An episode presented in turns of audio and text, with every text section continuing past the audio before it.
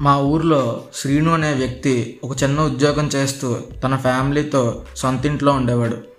నెలకి కటింగ్లు పోను పన్నెండు వేల ఐదు వందల రూపాయలు జీతం వచ్చేది.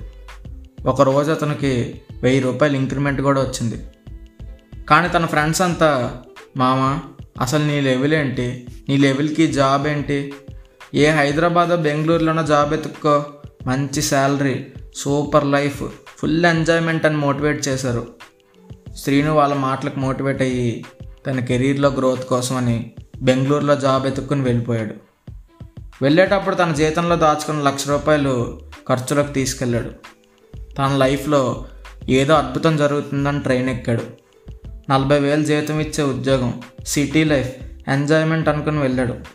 వెళ్ళగానే ఒక పీజీలో రూమ్ తీసుకున్నాడు. నెక్స్ట్ డే నుండి కొత్త జాబు కొత్త లైఫ్ అని చాలా ఎక్సైట్మెంట్ ఫీల్ అయ్యాడు. కానీ నెల రోజులు గడిచాక వచ్చిన నలభై వేలకి ఖర్చులు పోను సరిగ్గా వంద రూపాయలు మిగిలింది. మనవాడికి ఇంట్లో ఫుడ్ అలవాటు అయిపోయి ఆ పీజీలో ఫుడ్కి అడాప్ట్ అవ్వలేకపోయాడు.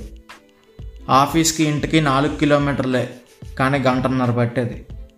అంత అలిసిపోయాక రూమ్కి వస్తే ఎవడ గొడవ వాడిదే. ఈలోపే మనవాడికి సంక్రాంతి వచ్చి శ్రీను ఇంటికి వచ్చాడు. ఇంటికి రాగానే సందడి చుట్టూరా చుట్టాలు పిండి వంటలు ట్రాఫిక్ లేని రోడ్లు ఆప్యాయంగా మాట్లాడే ఫ్రెండ్స్ ఇవన్నీ పూర్తిగా మళ్ళీ ఆస్వాదించేలోపే మళ్ళీ ఆఫీస్కి వెళ్ళాల్సి వచ్చింది. పాపం వెళ్తూ ఇంట్లో ఉన్న పచ్చళ్ళు అవి పట్టుకెళ్ళి మళ్ళీ తన రొటీన్ లైఫ్లో పడిపోయాడు. మళ్ళీ పండగ ఎప్పుడు వస్తుందని ఆశగా ఎదురు చూస్తూ సంవత్సరం గడిపేశాడు. ఒక సంవత్సరం గడిచాక శ్రీనుకు జీవితం మీద విరక్తి పుట్టింది. తర్వాత ఆలోచన పుట్టింది. భీమిలిలో పన్నెండు వేల ఐదు వందలకి రాజులో బ్రతికే శ్రీను బెంగళూరులో నలభై వేలకి వెట్టి చాకరీ ఎందుకు చేస్తున్నాడో తనకు అర్థం కాలేదు.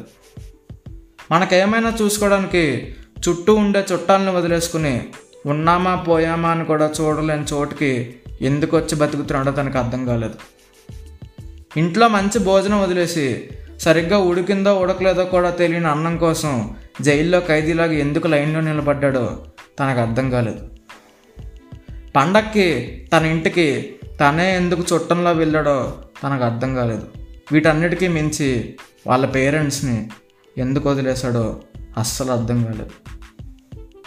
పొరుగింటి పుల్లకూర రుచి అనే సామెత మన శ్రీనికి బాగా అర్థమయ్యి తిరిగి వచ్చి మళ్ళీ తన సొంత ఊర్లోనే ఉద్యోగం స్టార్ట్ చేసుకున్నాడు.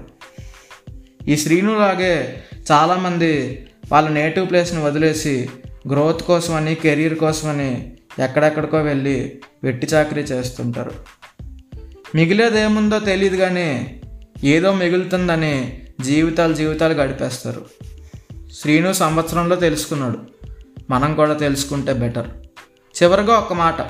మంచి మామిడి చెట్టుని తోటలోంచి తీసేసి ఎడారిలో నాటడం నేటివ్ ప్లేస్ని పర్మనెంట్గా వదిలేసి ఎక్కడో బ్రతకడం రెండూ ఒకటే. నేటివ్ ప్లేస్ అనేది మన బలం బలహీనత కాదు. జై హింద్.